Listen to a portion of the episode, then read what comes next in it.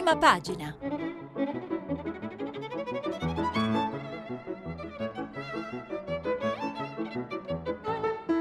Questa settimana i giornali sono letti e commentati da Francesco Specchia, editorialista del Quotidiano Libero e direttore di Pop Economy. Per intervenire telefonate al numero verde 800 050 333, sms e whatsapp anche vocali al numero 335 5634 296. Francesco Specchia è laureato in legge con specializzazione in comunicazioni di massa e antropologia criminale, direttore di Pop Economy, la piattaforma multimediale che si occupa di economia, lavoro e futuro per millennials, è tra i fondatori del Quotidiano Libero, dove ha fatto l'inviato e il responsabile delle pagine culturali e dove tuttora si occupa di politica, TV e mass media. Ha scritto vari saggi, tra cui Diario inedito del Grande Fratello, Gremese, Gli inaffondabili, Marsilio, Terrorismo, L'altra storia e Giulio Andreotti, Parola di Giulio, a Liberty.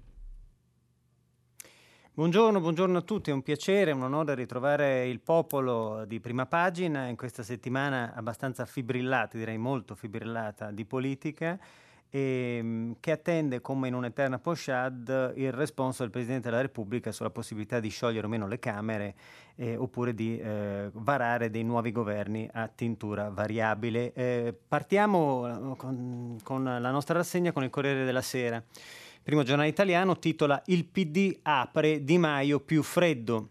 Ovviamente il titolo è un titolo ricorrente, non è che sia abbastanza estenuante come tematica su tutti i giornali ovviamente italiani.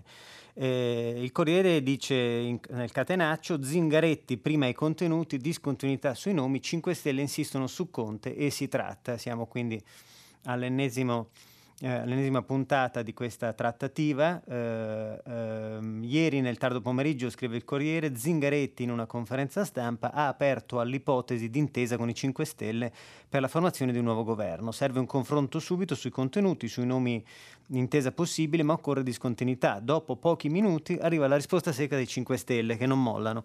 Per noi Conte, Premier e i 10 punti. Ricordiamo i 10 punti sono il progetto, l'intelaiatura su cui si dovrebbe formare il nuovo governo sulla base dei desiderata di Di Maio.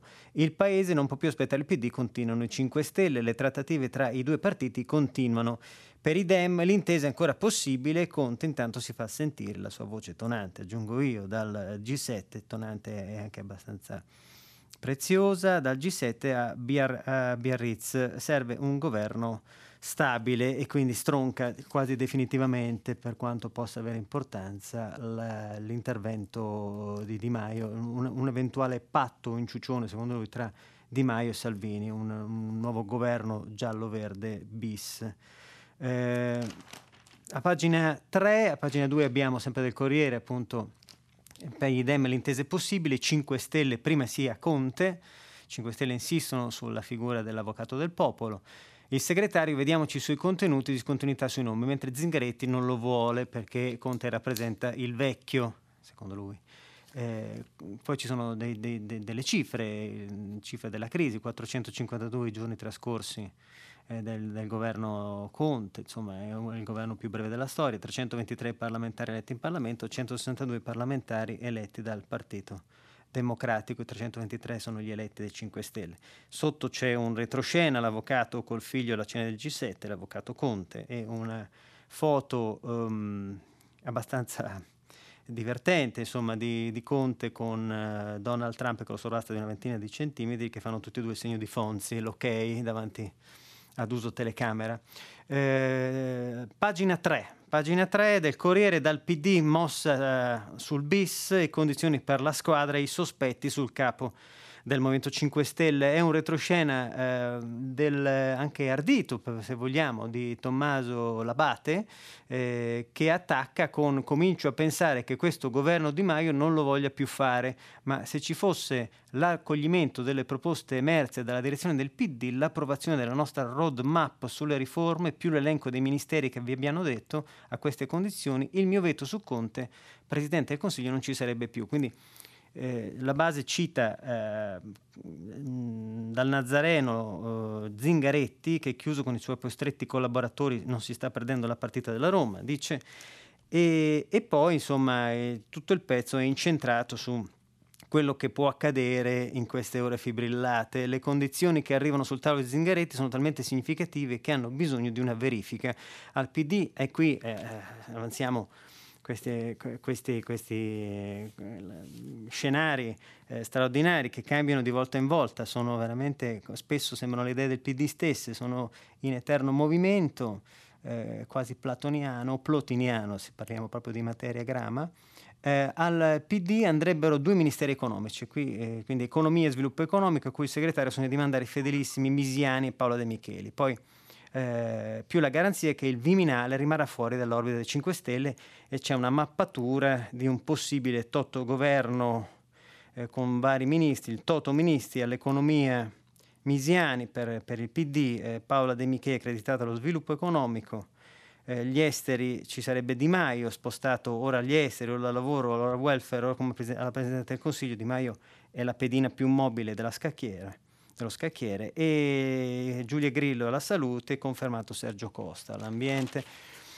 E poi c'è sempre sul Corriere la sfida di Di Maio per rimanere leader e mettere fuori gioco Di Battista, che dovrebbe essere l'avversario eterno, seppur considerato un fratello dal punto di vista dell'ufficialità. Fico si sfila, il capo vorrebbe far cadere i veti, PD su se stesso, dicono di Di Maio, o un ruolo pesante nel Conte bis.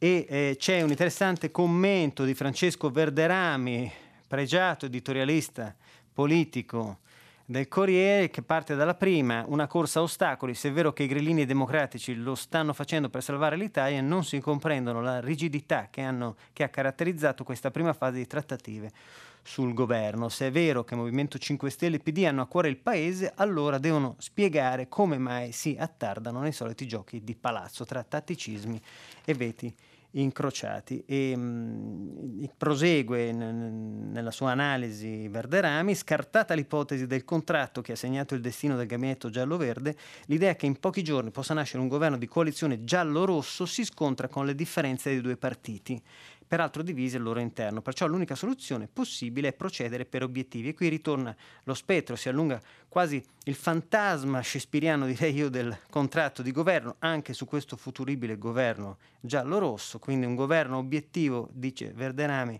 con parole chiave, espresse con parole chiare, sarebbe forse lo strumento utile a capire i presupposti per arrivare ad un'intesa. Il punto è se l'interesse del Movimento 5 Stelle e PD sarà convergente, se riusciranno a fidarsi l'uno dell'altro, eccetera, eccetera.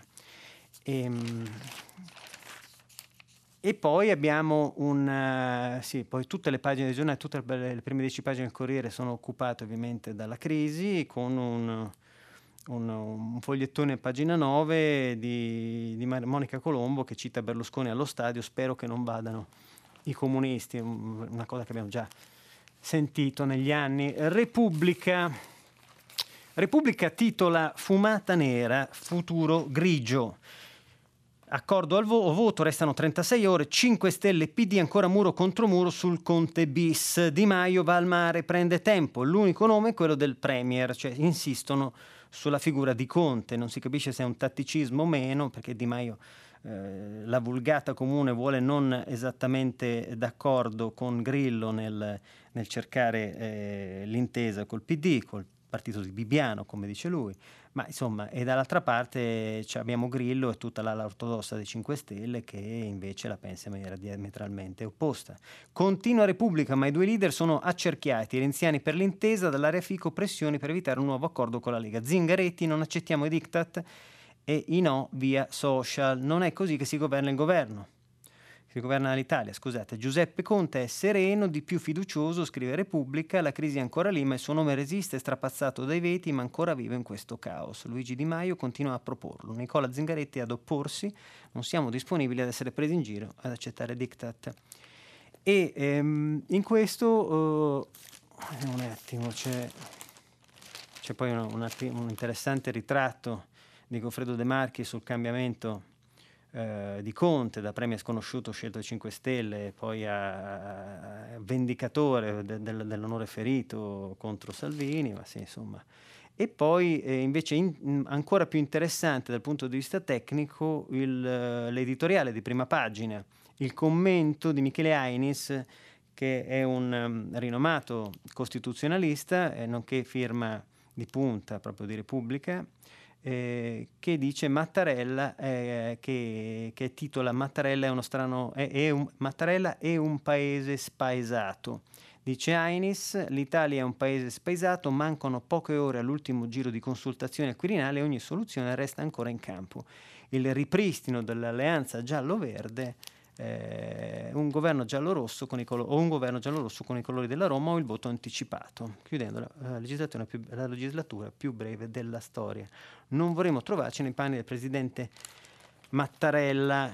Sappiamo tutti che Mattarella deve decidere appunto sullo scioglimento, tutti lo danno abbastanza incavolato per questa situazione da due forni che si sta sviluppando. E continua Ainis a pagina 25, colpa dei partiti politici italiani di ciò che sono diventati. E ne sono prova le scissioni silenziose che attraversano un po' tutti i partiti democratici. Quelli non democratici praticano la dittatura ma temperata dal tirannicidio. È il caso del PD, cui i parlamentari rispondono soprattutto a Renzi, trasformando Zingaretti nel segretario dell'ex segretario. Di Forza Italia, una pattuglia di deputati e senatori si è già promessa a Toti, nuovo pifferaio dei 5 Stelle attraversati da una sfida fra Fichiani, si dirà così, seguaci di Conte, di Di Maio, di Di Battista, eccetera, eccetera.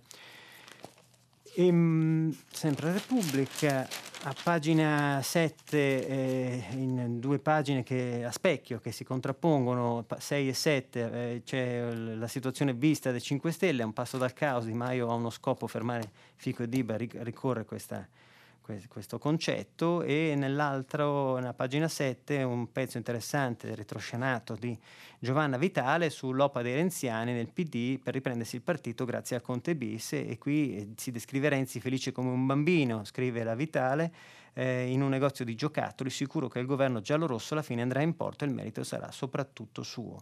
E continua, in queste ore dipinto come assai soddisfatto, Renzi ritiene di aver fatto un capolavoro politico, se il governo nasce è merito suo ed è una rivincita che porta con sé come inevitabile corollario il congelamento della scissione immaginata in caso di elezioni anticipate, e quindi una nuova scalata presumibilmente al partito. E qui c'è anche, ricorrente in altri giornali, un riferimento al silenzio stampa del PD, che viene assimilato a quello di Dino Zoff ai mondiali. Mi pare un'eresia l'accostamento storico ai mondiali del 1982 dopo le partite di Polonia, Perù e Camerun. Vi ricorderete le figuracce che però furono, diedero il là alla grande rimonta degli azzurri fino al titolo mondiale.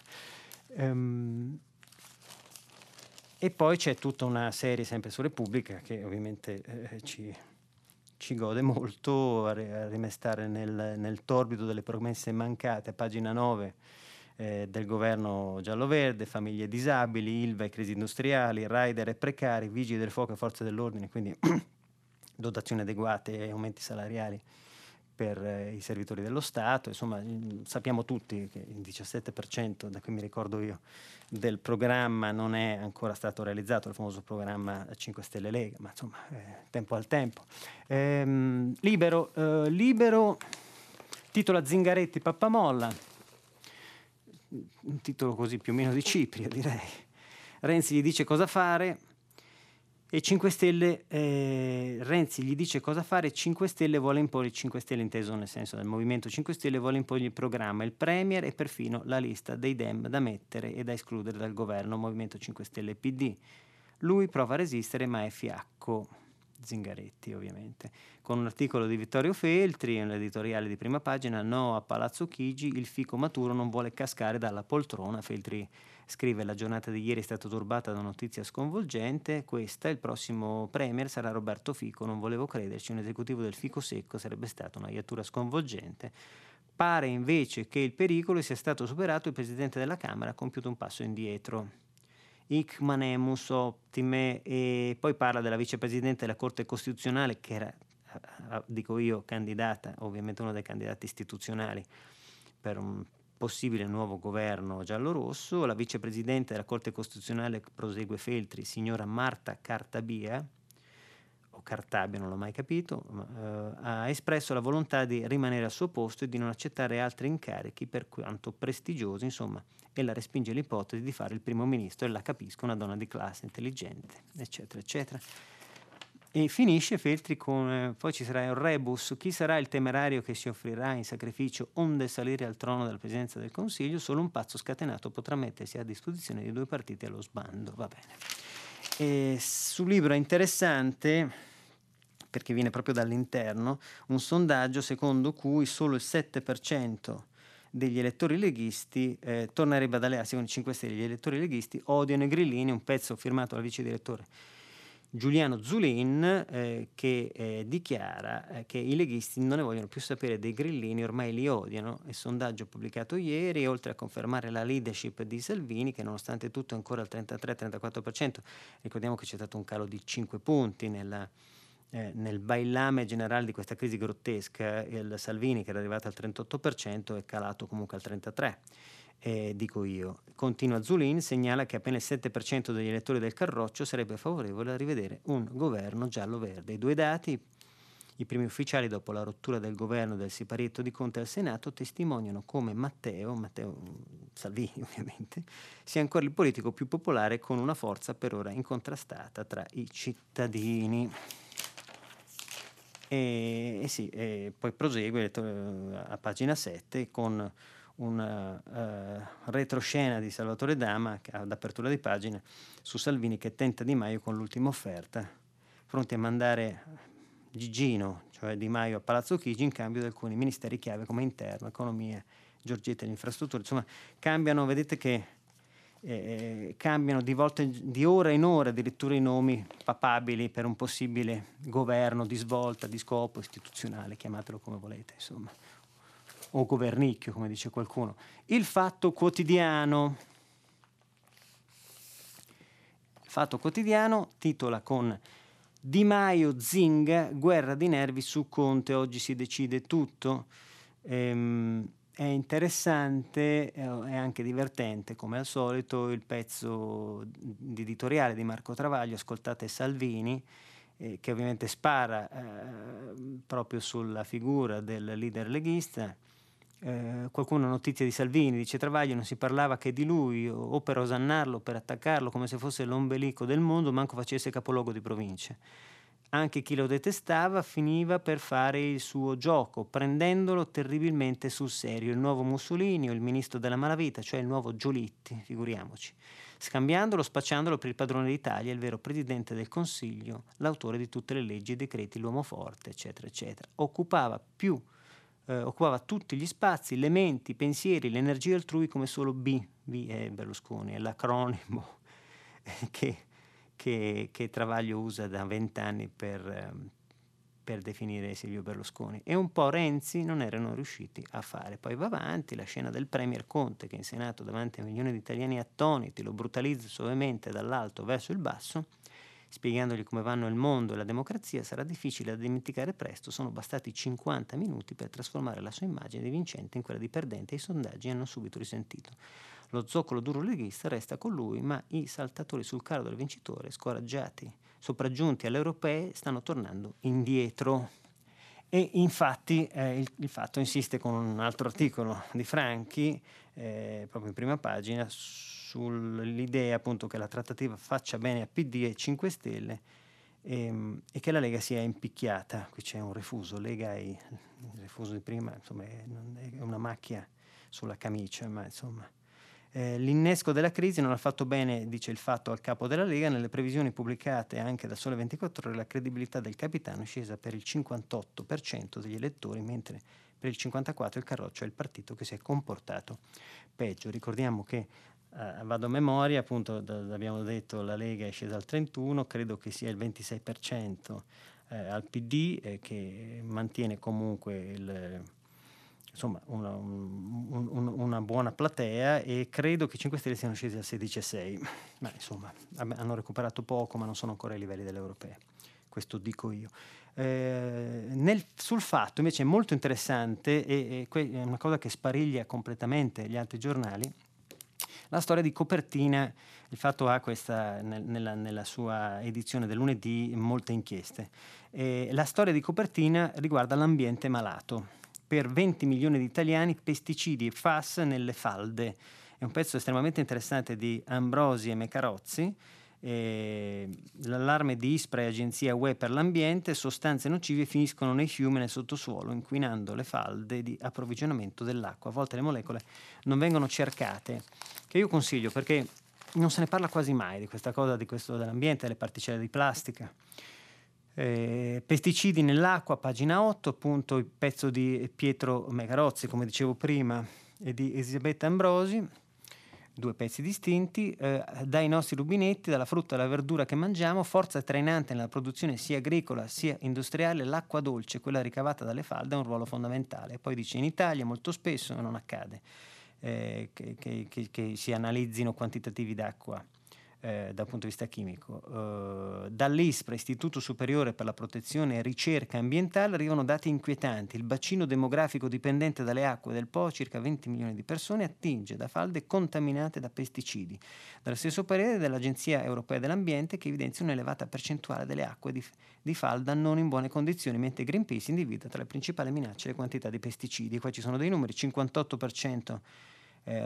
Solo il 58% dell'acqua delle falde risulta in buono stato, alla media europea del 74, 95.000 sono i cittadini sottoposti a biomonitoraggio, 20 milioni di italiani che vengono riforniti dall'acqua del Po contaminato. E quindi poi si parla proprio di troppa chimica e del fatto che a fine settembre dovrebbe ripartire la protesta globale nel nome di Greta Thunberg. E va bene. Il Sole 24 ore. Ovviamente non si parla di politica, se no non ce l'ha fatta, ha mollato il colpo, almeno lui. E in prima pagina campeggia il titolo: l'Italia contro, tra Stato e Regioni, la sfida dei ricorsi della Consulta. Interessante anche questo pezzo, soprattutto inedito direi. A pagina 3, dal titolo quinto all'autonomia, metà delle sentenze 2018 della Corte costituzionale, la Consulta, ricordiamo, l'ultima parola in tema di diatribe appunto tra poteri dello Stato e non solo. Metà delle sentenze del 2018 riguardano i conflitti centro-periferia, 2.152 decisioni in 17 anni, la partita sulle nuove competenze, uno dei nodi della crisi del governo, perché qua l'argomento è estremamente attuale, perché riguarda anche il caso delle autonomie congelate ex articolo 116 terzo comma della Costituzione. Quindi a pagina 3 il pezzo di Antonello Cherchi e di Marta Paris, il pezzo scritto a quattro mani: le liti tra Stato e Regioni impegnano una sentenza su due della Consulta. Interessante, perché scrivono i colleghi: Stato e Regioni continuano a litigare e a chiamare in causa la Corte Costituzionale. Nel 2018 ricorsi generati dai conflitti tra Roma e la periferia sono stati quasi la metà di quelli complessivamente presentati nell'anno davanti alla Consulta, un braccio di ferro che potrebbe anche farsi più intenso se dovesse andare in porto la riforma sull'autonomia differenziata. In 18 anni, dal titolo quinto riformato, quello che appunto regola i rapporti tra Stato e amministrazioni periferiche, la Corte ha avuto il suo bel da fare, e qua vi abbiamo citato i dati prima.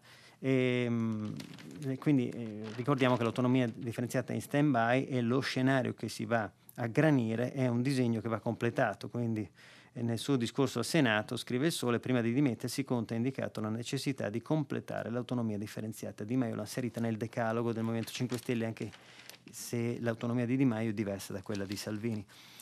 Sempre sul Sole in prima pagina, le nuove pensioni al test di impatto.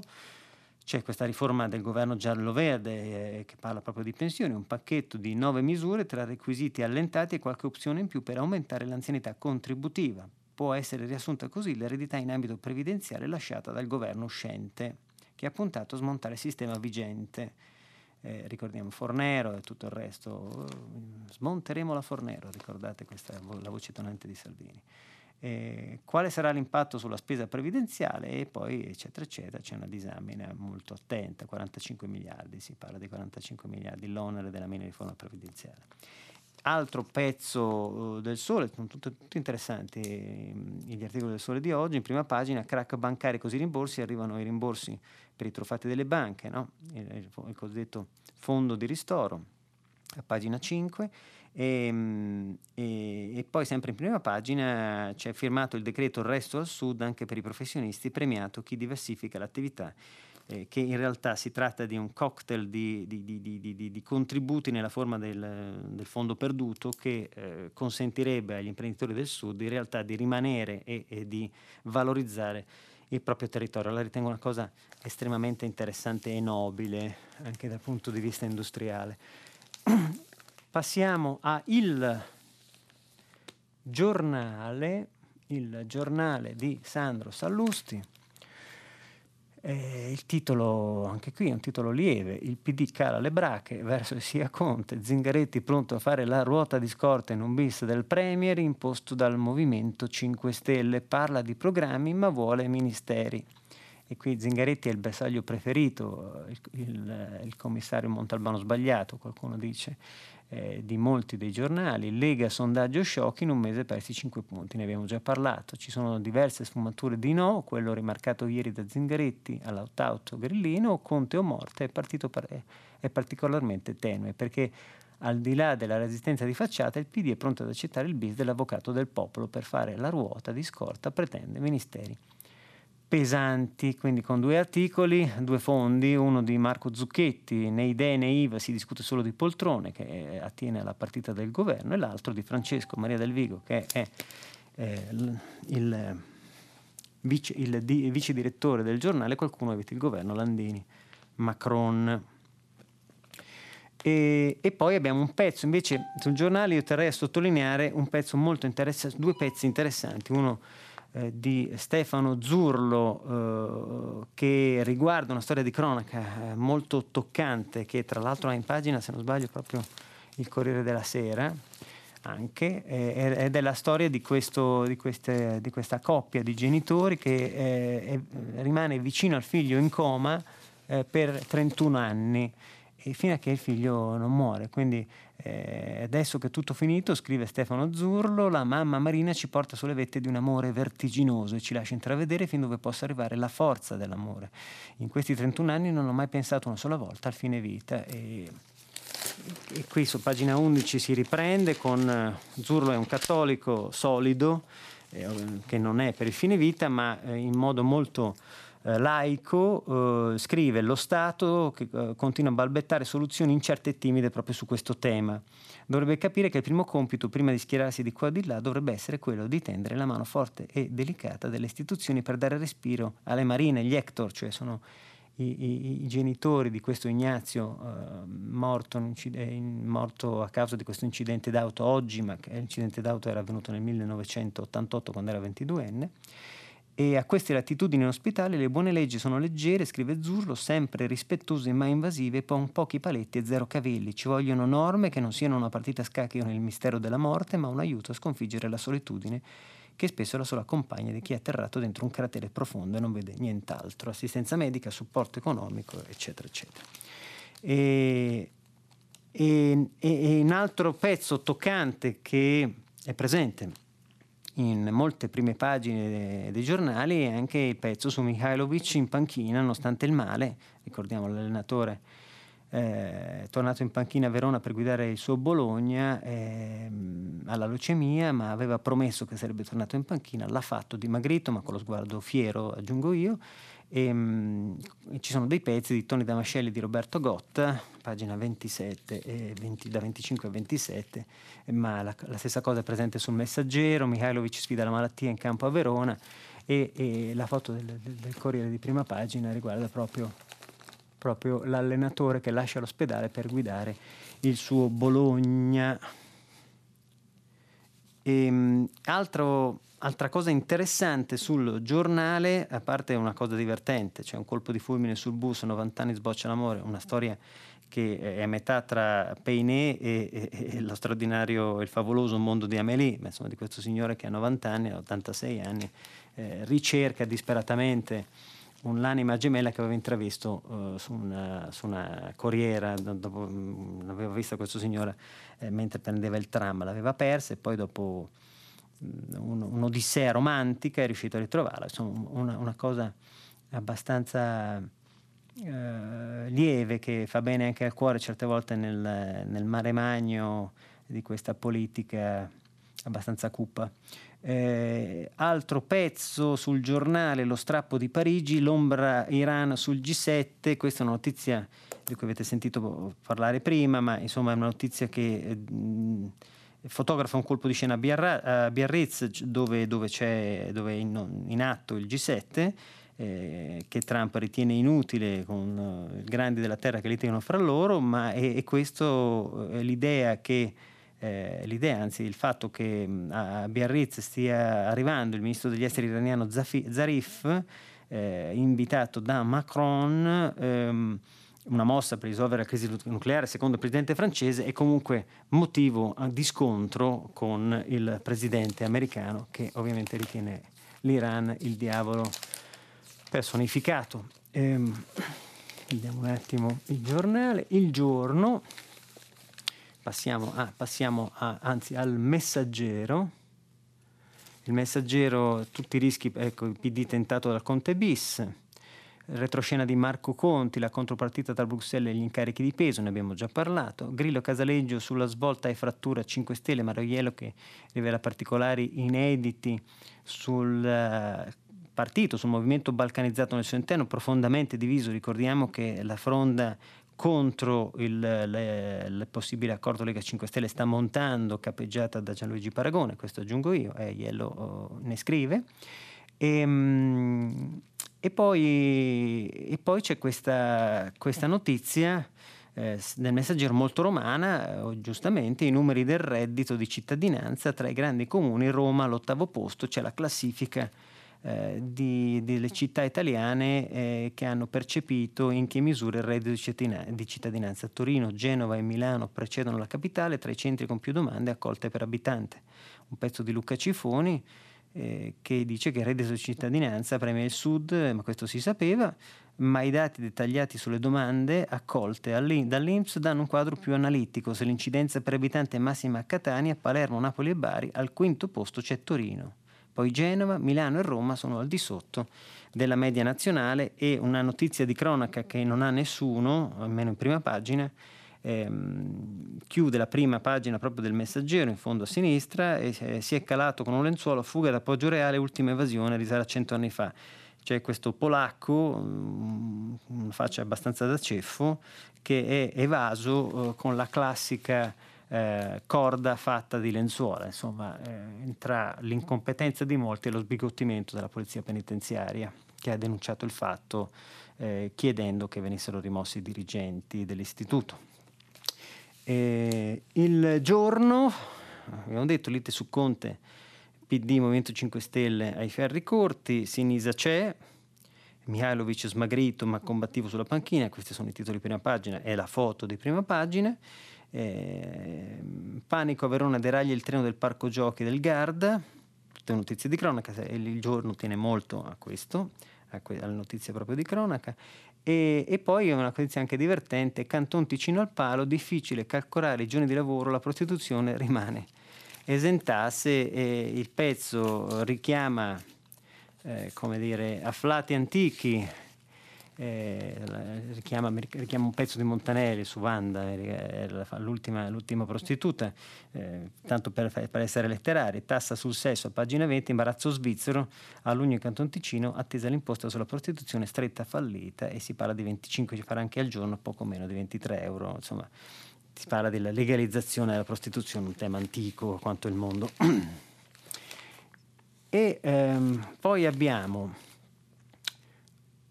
Il Foglio. È interessante che il Foglio, interessante nel Foglio l'articolo a firma di Annalisa Chirico, che apre l'edizione del lunedì del giornale di Claudio Cerasa, diretto da Claudio Cerasa, e con una bellissima vignetta di Macox in cui viene rappresentato Urbano Cairo, il patron della Sette, con in mano un teschio che vede se stesso, che con le sue fattezze, anzi con le fattezze di Berlusconi, direi, mi pare, vignetta in cui Cairo commenta to be inteso nel senso travagliesco di Berlusconi, or not to be, Cioè tutto l'articolo è concentrato non solamente sull'idea di Cairo di potersi convertire in politica. Ricordiamo che Cairo è, oltre ad essere il patrono del Torino, è come dire, una sorta di clone di Berlusconi, perché è il proprietario del Corriere della Sera, è il proprietario della Sette, di un importante concessionaria di pubblicità, insomma. E qui c'è un manifesto politico che esce un po' allo scoperto. Cairo, il fallimento dei 5 Stelle, il flop della Lega, la criticità del governo rosso-giallo, l'Europa come perno del futuro, e poi i giornali, il calcio, 5 idee per rilanciare l'Italia, chiacchierata con Urbano Cairo che gioca con la discesa in campo. Non mi candido, ma i sogni non si svelano, si mettono in pratica, e questo vuol dire che si candida, nel caso tutto andasse male, ma questo è un pensiero, conoscendo Cairo da anni, insomma, capendone anche i percorsi strategici. E io volevo ritornare invece sul Corriere una notizia che richiama tutto un tema che ho molto a cuore, che è quello, vediamo, riprendiamo dal Corriere della Sera, ed è quello del patto, della concezione dell'Italia, di come è concepita l'Italia all'interno della situazione europea. C'è un articolo, un'intervista di Federico Fubini al ministro Moavero, ministro degli Esteri, che dice: l'Italia non si isoli, resti aperta al mondo, non scordiamo i nostri interessi, puntiamo sulle grandi rotte globali. Dice Moavero, che è uomo di grande apertura, il rappresentante istituzionale, uno dei rappresentanti istituzionali più pregiati che abbiamo, almeno dal punto di vista dell'estero, dei contatti con gli stati esteri. E poi c'è un pezzo di Maurizio Ferrara, che è uno degli specialisti della Comunità Europea, che dice che fa un'analisi di quello che potrebbe accadere nei nostri rapporti con la Comunità Europea. Nella primavera scorsa abbiamo evitato per un soffio la procedura per debito eccessivo, scrive Ferrara.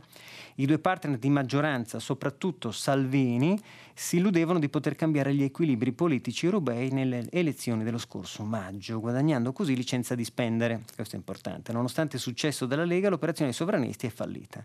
La nuova commissione avrà infatti il sostegno dei partiti tradizionalmente europeisti, popolari, socialisti, democratici, liberali. Sarebbe sbagliato però dire che la UE è rimasta quella di sempre. La nuova legislatura sarà sicuramente meno austera delle due precedenti, Juncker e Barroso, meno orientata alla stabilità fiscale in quanto tale, e più aperta verso i temi della crescita, dell'occupazione, della stabilità ambientale e sociale. Lo testimoniano innanzitutto i programmi che ora formano la maggioranza a Strasburgo. Rispetto alle elezioni del 2014 hanno formulato queste precise proposte su tutti i fronti, e le proposte sono interessanti perché poi riguarderanno il nostro futuro, i prossimi anni di partnership europea. Le proposte richiamano quelle della Van der Leyen, della Presidente della Commissione europea, votata dalla maggioranza degli italiani salvo la Lega, la maggioranza dei partiti italiani. Von der Leyen richiama l'attenzione sui temi ambientali, sulla necessità di un vero e proprio patto verde europeo, non solo per affrontare la sfida oggi più dirompente dell'intero pianeta, il cambiamento climatico, ma anche per stimolare la crescita, economia circolare, risanamento ambientale, rilancio delle aree e delle attività rurali, investimenti massicci in sostenibilità. Preso seriamente, il perseguimento di questi obiettivi avrebbe enormi ricadute in termini di PIL e di occupazione. Sul versante del lavoro la Presidente propone salario minimo, regolazione della cosiddetta gig economy, cioè i lavoretti, il tema del welfare, l'obiettivo prioritario è il rafforzamento della garanzia dei giovani, nonché una nuova garanzia giovani, appunto. E quindi Ferrara dice: immaginiamo il seguente scenario. Il nuovo governo elabora, preferibilmente con l'assistenza tecnica della Commissione, un ambizioso piano, il governo italiano, di riforme in linea con l'agenda Ursula, indicandone i costi.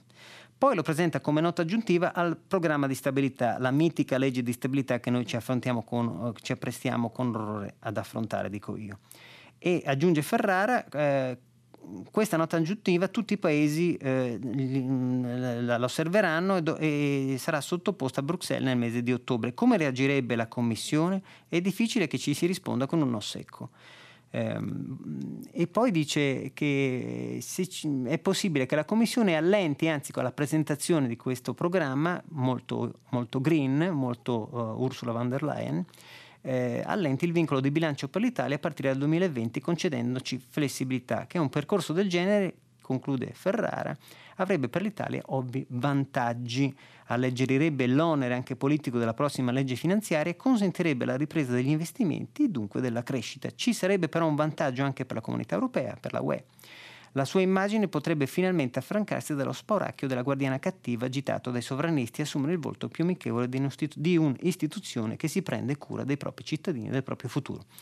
E guarda caso, a fianco al pezzo di Ferrara, pagina 28, c'è un corsivo, il corsivo del Giorno del Corriere della Sera, che è di Gianluca Mercuri, che è intitolato «Di chi è l'Amazzonia? Le difficoltà future del sovranismo», che richiama un pezzo uscito sul Foreign Policy di 4-5 giorni fa, a firma di Stephen Walt, se ben ricordo. Walt credo sia un docente, è un sociologo, ma è un docente di Harvard, il quale immaginava nel 2025 uno scenario in cui gli Stati Uniti si prendevano cura, molto immaginifico devo dire, del fatto, si prendevano cura del fatto di dichiarare guerra al Brasile se il Brasile non avesse rimediato ai disastri ambientali a cui sta assistendo in maniera molto passiva.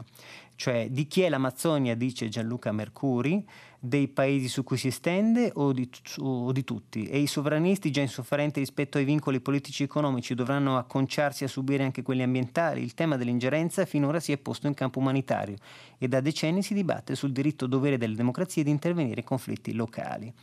E poi continua, in particolare in un contesto come quello brasiliano, dove un presidente apertamente scettico sul cambiamento climatico ha di fatto incoraggiato gli incendi dolosi che puntano a dare al polmone della terra destinazioni più lucrose.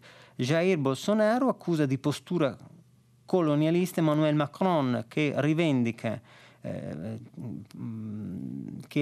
il diritto all'ingerenza non solo perché ha un dipartimento da quelle parti, la Guyana, la famosa Guyana francese, no? Ma perché afferma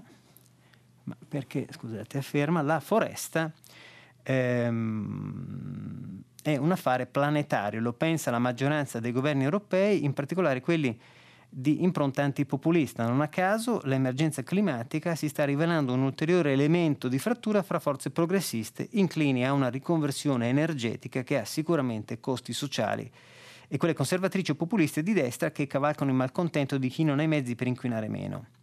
Ora questa tensione invade la politica estera con istituzioni e accordi multilaterali svuotati dalle superpotenze e ogni leader ha i suoi doppi standard. Cosa direbbe Macron se in base ai principi che enuncia l'Italia gli contestasse le centrali nucleari? Certo, sovranismo e questioni climatiche si sono incrociati, sarà un altro scontro durissimo ed il riferimento qui è chiaramente al fatto che Macron si sia reso palafreniere ancora una volta dell'emergenza climatica davanti al mondo, postando una foto, tra l'altro, che risale ad un incendio amazzonico che risale al 1989, appunto si fa portatore di queste istanze.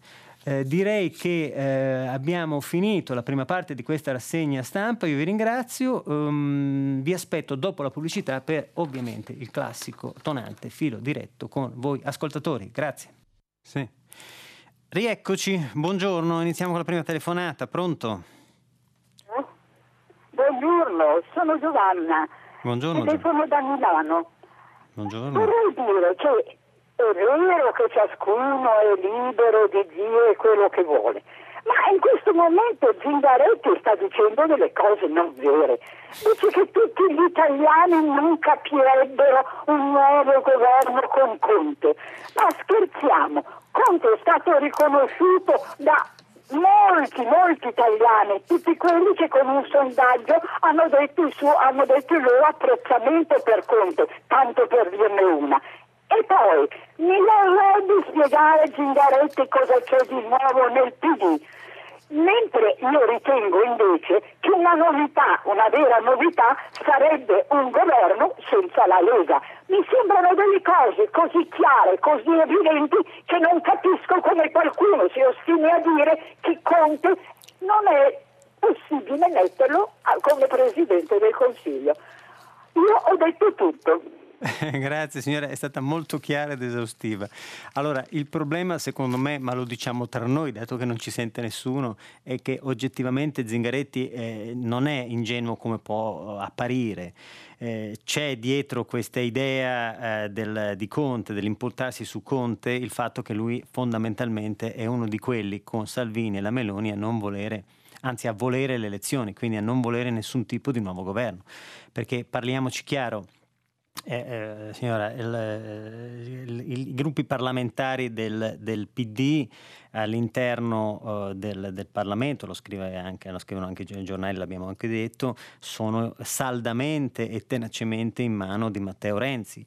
Zingaretti, l'eroe Zingaretti sembra non averli cambiati, non aver chiesto di cambiarli, perché quando tu arrivi e imponi la tua leadership, se ce l'hai, cambi tutto, cambi le carte in tavola e ti devi far seguire, non sei tu a dover seguire gli altri. E Renzi ha compiuto in questo senso, per quanto nei giorni scorsi abbia detto sono campione cintura nera di cazzate alla sua scuola di politica, in realtà ha compiuto un capolavoro, un piccolo capolavoro bleriano.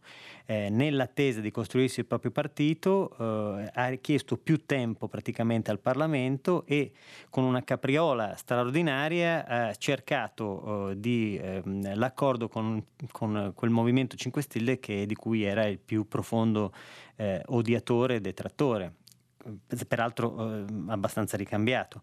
Zingaretti in questo caso vorrebbe andare alle elezioni perché si libererebbe così dell'ingombrante fardello di Renzi e dei suoi gruppi parlamentari.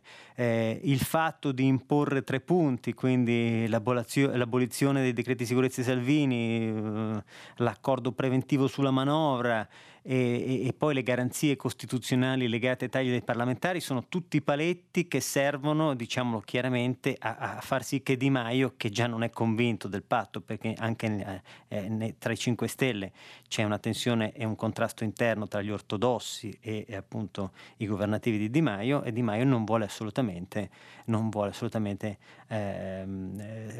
ricercare questo patto col partito di Bibbiano, e quindi è ovvio che Zingaretti si trovi, che non è un cuor di leone, si trovi nella condizione di formalmente dire di sì a un governo di salvezza nazionale, però che di lunga gittata, che sia costituzionalmente coperto dal Presidente della Repubblica, ma poi fondamentalmente il primo scopo di Zingaretti è quello di togliersi dalle balle Renzi, parliamoci chiaro, ed è per questo che questa sua politica ondivoga nei confronti dei 5 Stelle nulla a che vedere con il governo. Ognuno in politica, io lo dico in maniera molto franca, l'ho sempre detto e scritto, pensa un po' alla propria poltrona prima e poi agli interessi degli italiani, salvo rare eccezioni, ma sono veramente molto rare. Grazie signora, pronto? Sì, buongiorno, sono Maria Luisa da Sabioneta, ringrazio la redazione di avermi richiamato. A lei signora. Sì. Allora io mi riferivo in particolare alla citazione che ha fatto dell'indagine del Fatto Quotidiano sulla diffusione dei pesticidi nelle falde. Sì.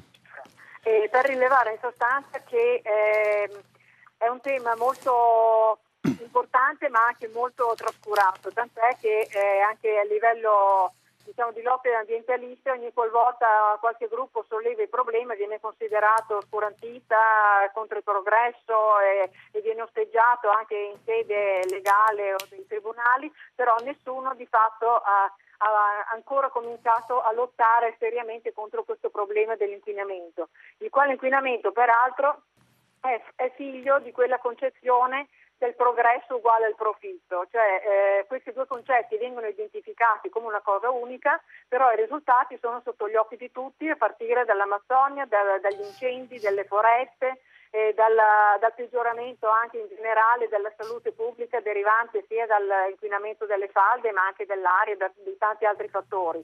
Mentre in Italia tutte le speranze erano concentrate sul Movimento 5 Stelle, che effettivamente non ha molto soddisfatto le aspettative, ecco, specialmente anche per quanto riguarda ad esempio lo spandimento dei fanghi in agricoltura, ma non solo. Quindi io mi chiedo fino a quando questo paradigma dovrà essere mantenuto in essere, quindi anteponendo il profitto alla salute e al bene comune, fino al punto di distruggere il mondo stesso in cui viviamo, perché sappiamo che la Terra in ogni caso proseguirà, potrebbe anche diventare un pianeta inospitale come Venere, ma i primi a farne le spese sarebbero gli esseri umani. Quindi alla fin fine tutta questa corsa verso un progresso inteso come massimizzazione del profitto non farà altro che ritorcersi contro di noi. Quindi io chiedevo il suo parere in merito e l'ascolto per radio. Guardi, sono assolutamente d'accordo. Io sono di area, la mia è un'area liberale di centrodestra di riferimento, ma diciamo che in tema climatico, io che per anni ho seguito Václav Klaus, che era l'ex premier cecoslovacco, anzi l'ex presidente cecoslovacco, che riteneva che non esistesse un'emergenza climatica, mi sono dovuto ravvedere con gli anni, perché poi fondamentalmente i risultati sono sotto gli occhi di tutti.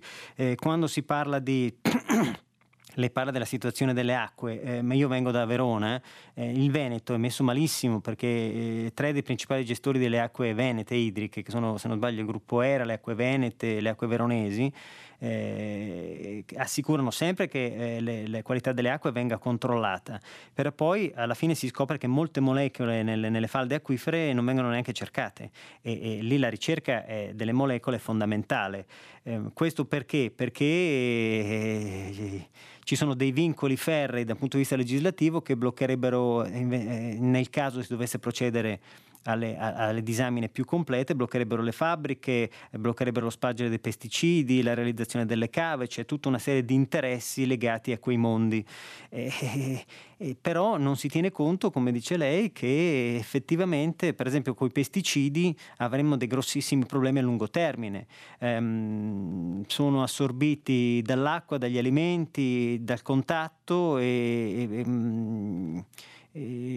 quello che è un fenomeno che si scatena è quello che i chimici chiamano esposoma, cioè il fatto di entrare continuamente in contatto con questi pesticidi poi ci produce delle malattie, ci produce dei cambi nel DNA, insomma cose che ancora non sono valutabili, tra l'altro, completamente con gli strumenti medici che abbiamo, però è un grosso problema. C'è, guardate, vi consiglio una grande inchiesta di Focus proprio sulle particelle di plastica che noi ingeriamo quotidianamente e di cui non ci rendiamo conto. Gli studi sulle particelle di plastica e sulla plastica che passa attraverso i microorganismi sono iniziati ora, e noi non sappiamo cosa in questi anni abbiamo nel nostro corpo, abbiamo ingerito, assorbito il nostro corpo. Solo i nostri figli vedranno i risultati di queste ricerche, però dobbiamo darci una mossa, secondo me, e cominciare a combattere con la chimica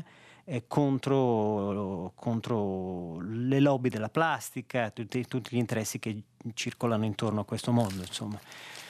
Ecco, questo io la penso così. Grazie. Pronto? Sì, buongiorno dottor Specchia. Buongiorno. Buongiorno a tutti gli ascoltatori di Radio 3.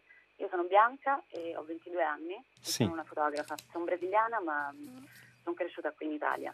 E stamattina, facendo una passeggiata, mi sono imbattuta in uno striscione a Piazza Navona, davanti all'ambasciata brasiliana, quindi anche questo è stato molto forte da vivere come esperienza, E questo striscione portava un messaggio che diceva "Stop those fires, we need to breathe".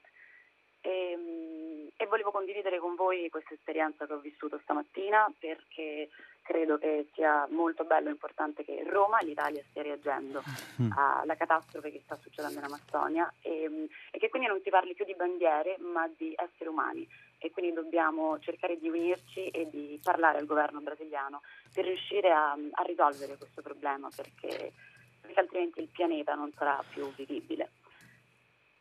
Grazie, è una testimonianza molto toccante che condividiamo tutti.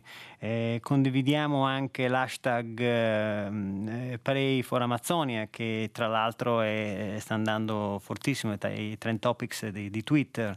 È vero anche che bisogna dire con onestà, che molte delle foto postate sono delle foto tarocche. Quella postata da Macron è una foto, ripeto, di un incendio del 1989.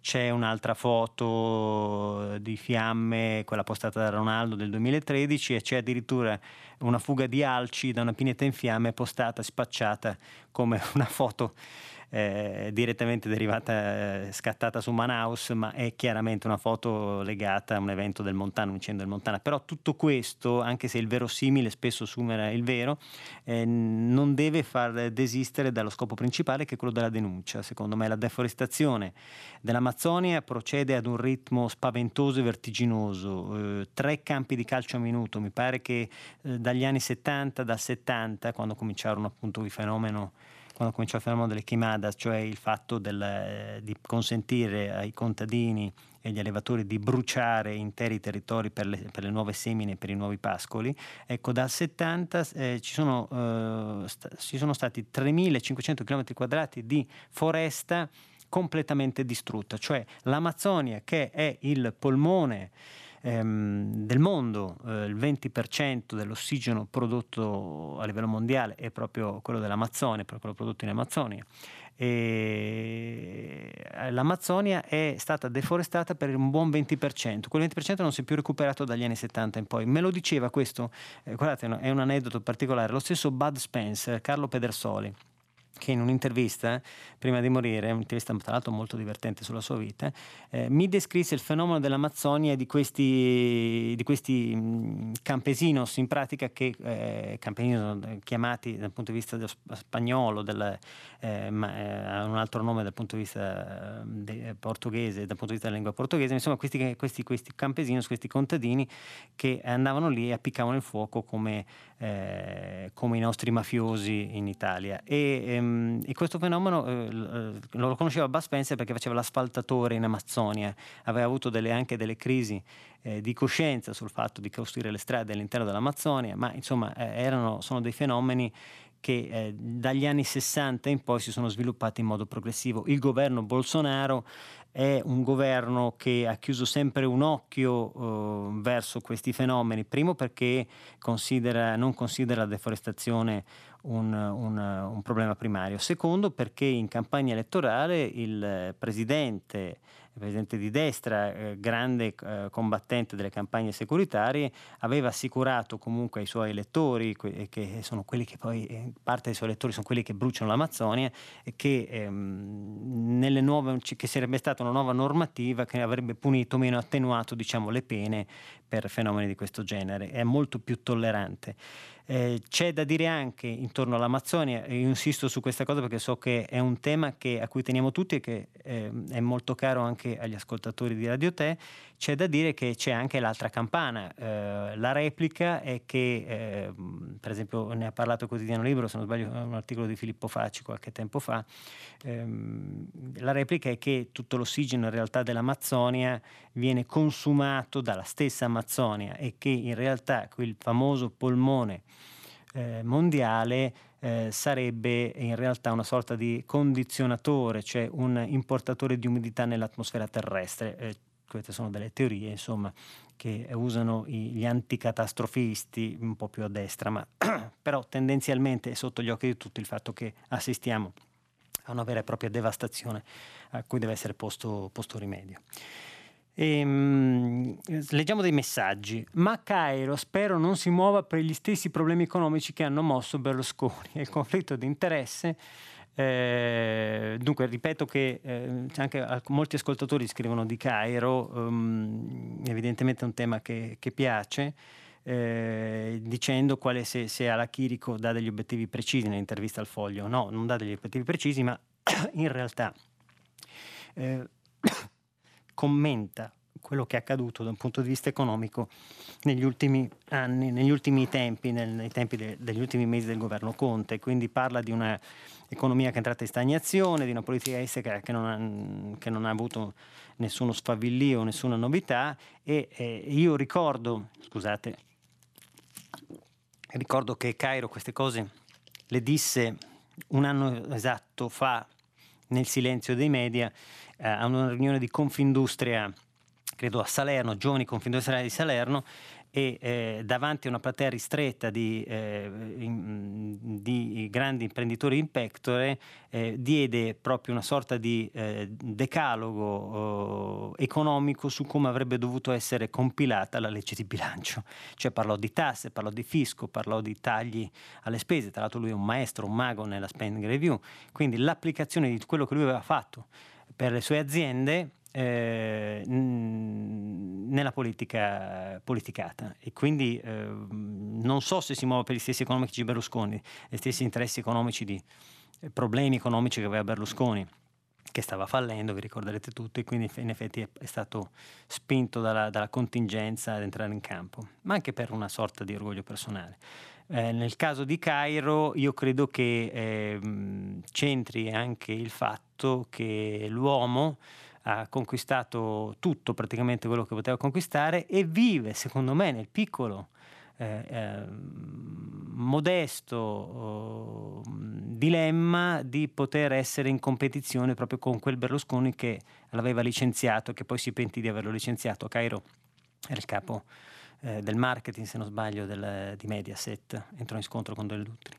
E quindi tutta la vita di Cairo è sembra quella del Conte di Montecristo, è riuscito ad raggiungere vette inimmaginabili anche per Berlusconi, per esempio nella conquista del Corriere della Sera, imitando passo dopo passo, magari anche involontariamente, i passi proprio di Silvio Berlusconi. Quindi io credo che da un punto di vista psicologico ci sia anche questa rivalsa nei confronti di una persona, un avversario, oppure insomma di una persona, un imprenditore amato ed odiato allo stesso tempo. Credo che Cairo sarebbe, qualora le cose andassero completamente male, un'ottima risorsa del paese, quella che un tempo si chiamava un'ottima riserva della Repubblica. Ecco, pronto? Sentiamo un'altra telefonata. Sì, pronto? Sì, buongiorno. No, sono Enrico da Roma. Buongiorno. Buongiorno. Volevo tornare un po' sulla questione di Conte. Sì.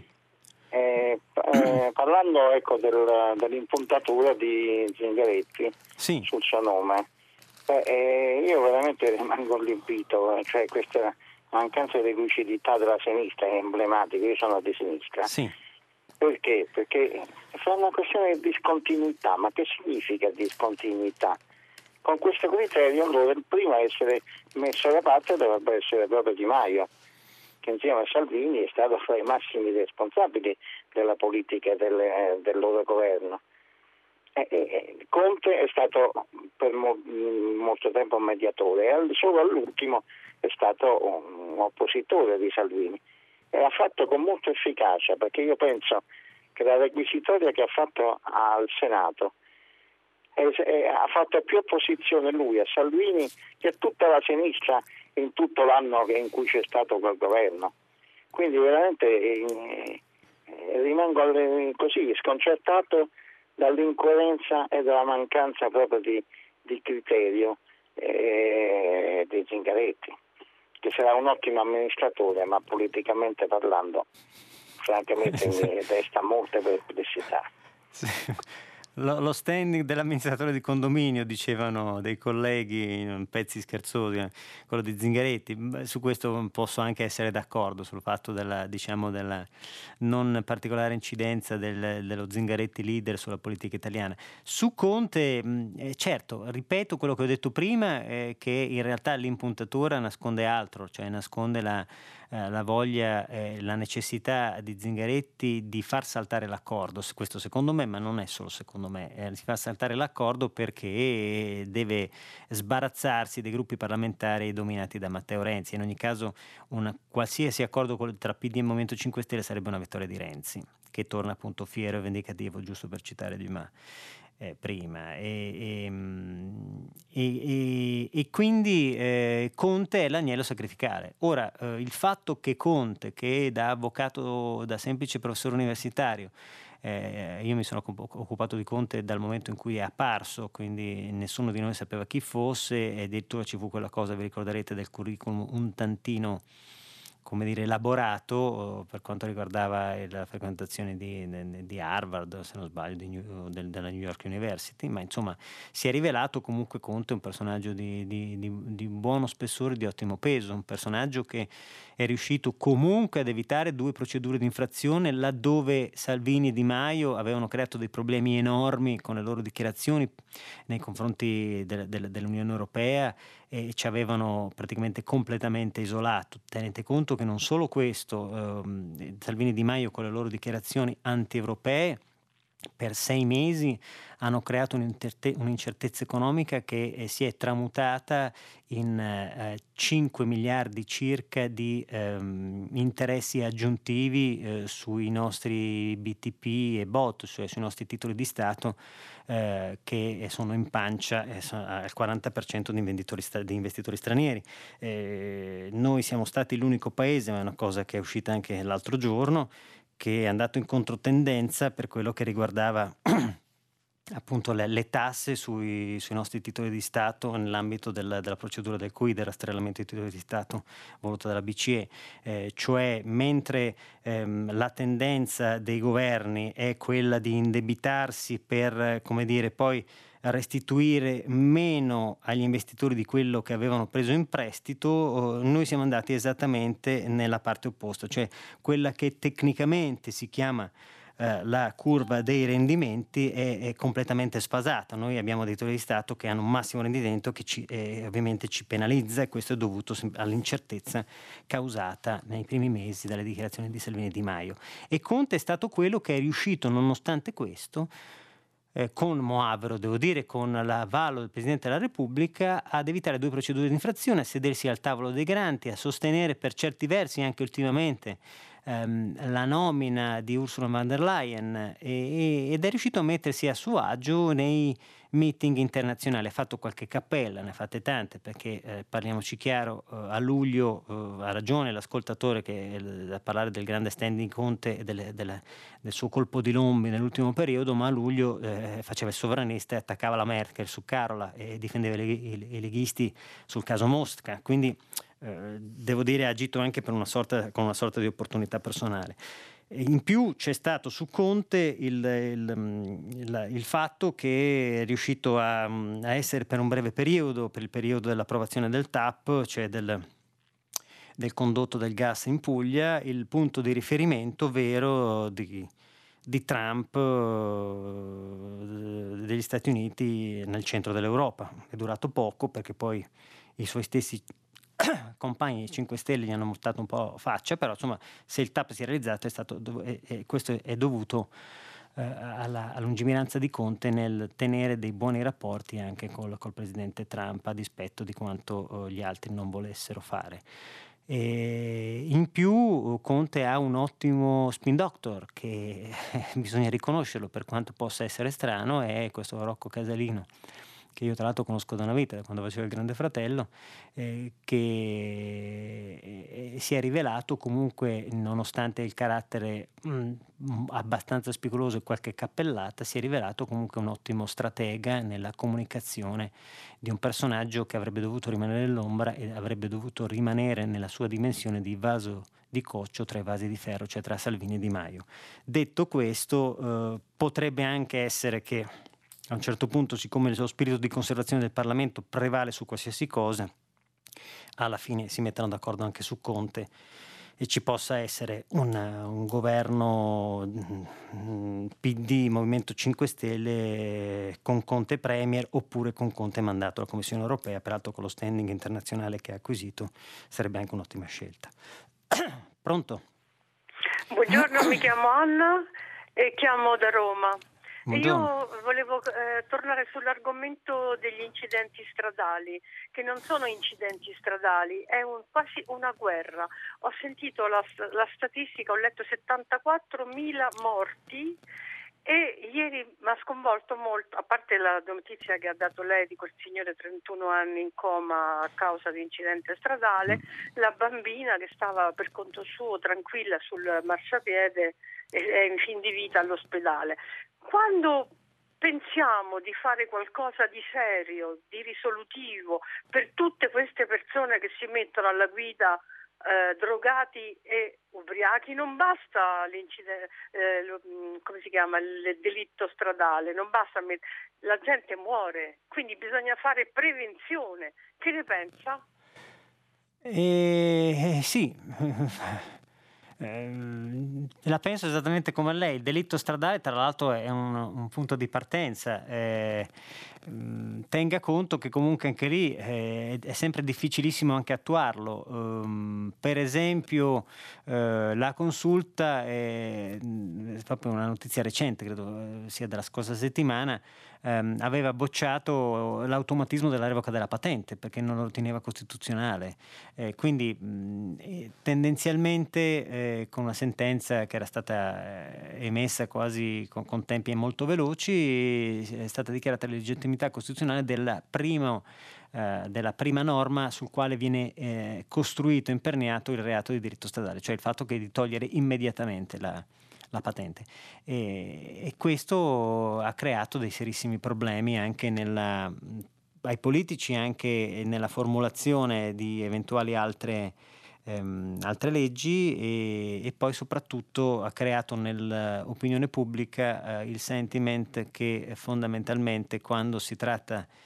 di reati stradali il governo, le leggi siano sempre contro chi subisce, che è un po' la stessa cosa che una cosa simile a quella al concetto espresso dall'articolo 52 del codice penale per quanto riguarda la legittima difesa, cioè chi subisce l'attacco, diciamo, rimane cornuto e mazziato, secondo alcuni. Sono assolutamente d'accordo con lei. Tra l'altro il caso della bambina è un caso straziante. Credo che l'investitore si sia presentato, mi pare, alla polizia e abbiano trovato nel sangue, gli abbiano trovato dosi massicce di cocaina. Quindi se noi continuiamo così devo dire che alla fine poi tutti i buoni propositi si sciolgono nell'evidenza dei fatti. Pronto? Pronto, buongiorno, mi chiamo Antonio, telefono da Formia. Buongiorno. Buongiorno a lei. Senta, lei stamattina, rispondendo a una persona che è intervenuta, ha detto che praticamente testualmente ognuno pensa alla propria poltrona, riferendosi a Renzi e Zingaretti. Ora io non vorrei che passasse questo messaggio, perché poi si capisce perché la gente non va a votare. No, scusi, mi è saltata la cosa, ha detto, mi ripeta l'ultima parola? Ognuno pensa alla propria poltrona, ok, ha detto lei. Sì. Ecco.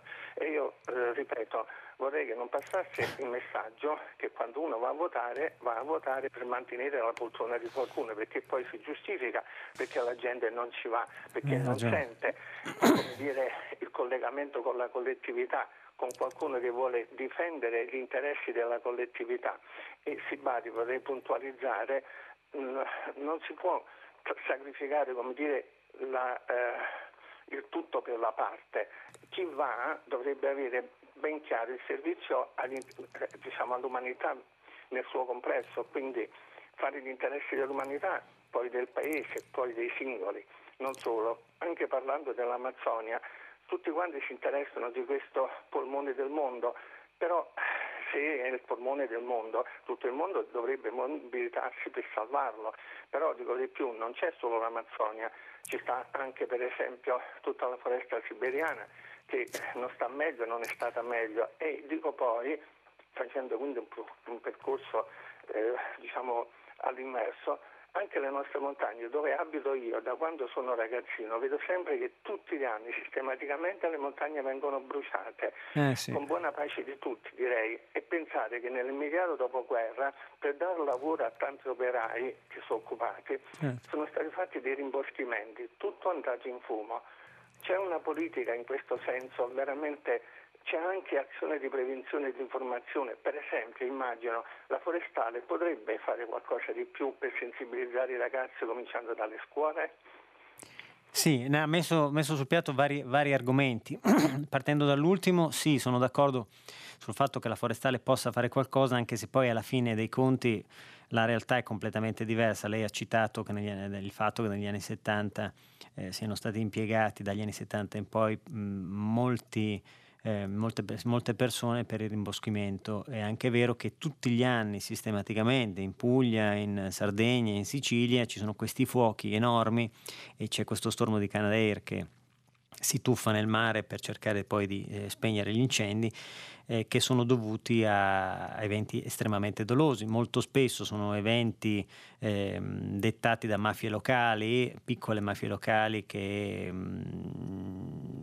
disboscano per poter ottenere dei piani regolatori particolari, oppure addirittura mafie locali che procedono a una feroce deforestazione per dare del lavoro ai cosiddetti impiegati nella forestale, che agli esterni, cosiddetti, per quelli che fanno i lavori utili, no? Cioè, siccome si minaccia sempre di tagliare questo blocco di lavoratori a tempo, ecco, poi si è scoperto non di rado che sono gli stessi lavoratori a tempo supportati dalla malavita locale a piccare il fuoco a quegli incendi che essi stessi dovrebbero spegnere. È un fenomeno che secondo me non avrà mai fine, purtroppo. E per quanto riguarda invece la politica, l'alta politica, lei ragiona in termini nobili e io sono convinto come lei che gli elettori debbano cercare il massimo e gli eletti debbano essere sempre moralmente superiori ai propri elettori, cosa che non avviene molto spesso. Gli eletti spesso sono inferiori agli elettori o nella migliore dei casi riflettono la mediocrità degli elettori, parliamoci chiaro. E in Italia, ecco, il concetto della politica non me lo toglie nessuno dopo anni che me ne occupo, è strettamente connesso alla poltrona, cioè se noi ci troviamo in questo impasse e non si va alle elezioni, io sono assolutamente per le elezioni, perché secondo me la situazione così è invivibile, con un contratto di governo realizzato al 17% e continui conflitti. Secondo me bisogna andare alle elezioni qualsiasi cosa succeda, ma questa è un'opinione personale. Però nessuno penserà di andare alle elezioni, perché come dicevo prima tutti aspettano di mantenere vivo il fuoco del proprio stipendio fino all'esaurimento del mandato, e molti dei deputati e dei senatori sanno perfettamente che non verranno ricandidati. E a questo aggiungiamo anche che stavo dicendo una cosa cattiva, ma vabbè, diciamo che tutti sono legati alla poltrona e che il senso di sopravvivenza del Parlamento, secondo me, prevarrà come sempre. Lo stesso Renzi, e qua chiudo, cerca assolutamente di prolungare la legislatura non per fini nobili, ma proprio per prendere più tempo o per farsi il partito o, come citava oggi credo Repubblica, per cercare addirittura di riscalare un partito che l'aveva visto perdente, quindi assisteremo agli ennesimi tatticismi, agli ennesimi giochi di palazzo. Leggiamo qualche messaggio. Anche inquinata, terra inquinata, ma i politici cosa propongono? Niente, non sono capaci di riparare i danni fatti. Ricordo Francesca, è vero, ricordo un referendum sull'acqua che poi alla fine ha fatto la fine che ha fatto. Salvini, per risalire nei sondaggi, potrebbe mostrare la volontà di combattere le mafie al nord, dovrebbe trovare lo stesso coraggio che ha avuto il sindaco di Roma Raggi quando ha affrontato gli Spada e Casa Monica. Non mi risulta onestamente che Salvini abbia fatto cose diverse. Da un punto di vista degli arresti, il Ministero degli Interni nell'ultimo anno ha comunque prodotto dei risultati, ad onor del vero, per quanto... va bene, suggerisco a Silviano e alla sua banda di Forza Italia di farsi trovare pronti, perché tra un annetto, quanto romperanno col PD, 5 Stelle si faranno corteggiare proprio da loro per un nuovo accordo di governo.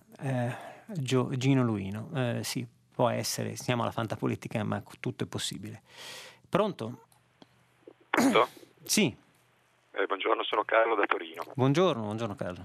Buongiorno, io volevo fare una riflessione e poi una domanda su questi recenti avvenimenti circa la deforestazione in Amazzonia. La mia riflessione era questa, che secondo me il dibattito viene affrontato in modo superficiale e non razionale.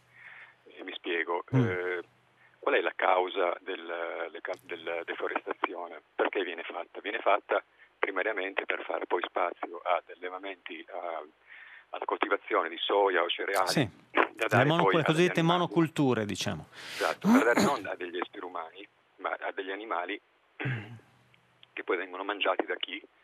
Dei bovini che producono carne che poi viene mangiata nei paesi, soprattutto nei paesi occidentali. Quindi il dibattito serio sarebbe salire le cause e fare una campagna di informazione circa quali sono le cause vere del cambiamento climatico, perché le cause vere del cambiamento climatico sono, al primo posto, il consumo di combustibili fossili, e quello che si può fare come singoli cittadini, non so, utilizzo della bicicletta, eccetera. Ma al secondo posto, e questo l'ha detto anche un mese fa l'ONU, ci sta l'alimentazione. Questo dibattito non viene assolutamente affrontato da mass media. Io ho seguito in modo sistematico sia i TG3 che le vostre trasmissioni di Rai 3. Voi, dovendo occupare di cultura, dovreste fare anche degli interventi in questo senso. Il consumo non di carne ma di vegetali porterebbe a un miglioramento netto per quanto riguarda il cambiamento climatico, e in più è qualcosa che come singoli cittadini, come persone, potremo concretamente fare, perché sennò si presentano sempre le questioni come qualcosa di non modificabile a cui dobbiamo in qualche modo rassegnarci, no? E la domanda è questa: come giornalisti, voi non sentite di avere in qualche modo mancato in questo senso? Personalmente no. Non è una materia, non sono materie di cui oggettivamente mi sono occupato, se non recentemente, con Pop Economy, che è questa televisione che si occupa fondamentalmente di lavoro, di economia e quindi di tematiche anche ecosostenibili. Però devo dire che è vero, cioè le cause sono altre, quelle della forestazione. Si parte dalle monoculture di mais, soprattutto di soia, che stanno uccidendo intere fette dei boschi dell'Amazzonia stessa. E si parla poi della resistenza dei singoli governi a trovare una soluzione, cioè i giornalisti poi possono anche denunciare. Ci sono stati dei grandi in Italia dei grandi organi di stampa. Io ricordo un'inchiesta, peraltro internazionale, che recepiva a sua volta delle inchieste del New York Times, che discutevano appunto su questo problema enorme della deforestazione, della perdita dei polmoni del verde mondiale e così via. Credo sia ieri o l'altro ieri, in una De Wever, che è una delle fondatrici di Youth for Climate, si è concentrata sul fatto che bisogna costringere i governi con le minacce, per esempio minacciandoli di bloccare l'importazione di carne brasiliana, e solo così, credo, con le minacce che potremmo ottenere dei risultati, purtroppo. Mi dicono che il tempo a nostra disposizione è qui finito, 8:42. Io vi saluto.